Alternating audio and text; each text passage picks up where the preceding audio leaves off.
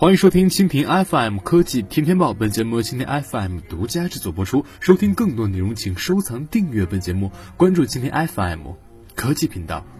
携程去哪儿合并引致反垄断监管新思路。这种老大取老二的合并啊，自然为百度、阿里、腾讯、红杉等资本是方所乐见，但同时不可避免地引出的一个问题，业内巨头合并，市场份额都已经占据各自所在领域的绝对垄断位置，已经触发了我国反垄断机制。那么，政府对此的反垄断到底该不该启动？应该如何把握互联网时代的反垄断问题？这无疑是互联网加市场竞争和政府监管中一个至关重要的问题，有必要进行深入探讨。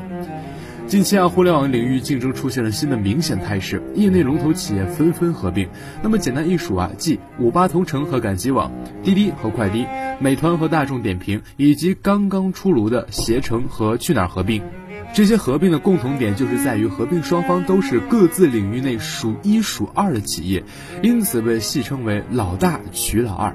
那么上述合并呢，资本方是直接赢家，那政府的反垄断监管却不是以资方标准为标准，而是以消费者利益为根本标准。那么也就是说，是否能成为消费者所提供新的价值，才是政府监管的终极衡量标准。从这个角度来观察，直接考虑的是有关合并是否能够实现各方市场资源的有效整合，那么从而提高资源的使用效率，降低市场运营成本，开发新的产品，为消费者提供新的价值。目前啊，尚不敢断言这么说是必须的，但是所有市场的行为理当应该是这种努力方向。目前看来啊，也有实现的问题。但更重要的是啊，是考虑合并后市场竞争格局的变化对行业经营行为的影响，即企业是否能有更强的意愿和压力，为消费者提供新的价值。如果并购弱化了竞争，甚至形成了垄断，那则可能意味着降低企业为消费者提供更好价值的意愿，转用利用市场垄断地位来赚钱。如果强化了竞争，或者至少没有弱化竞争，则为了竞争和发展的需要，优势企业必须想方设法来维持、加强自己的市场竞争地位，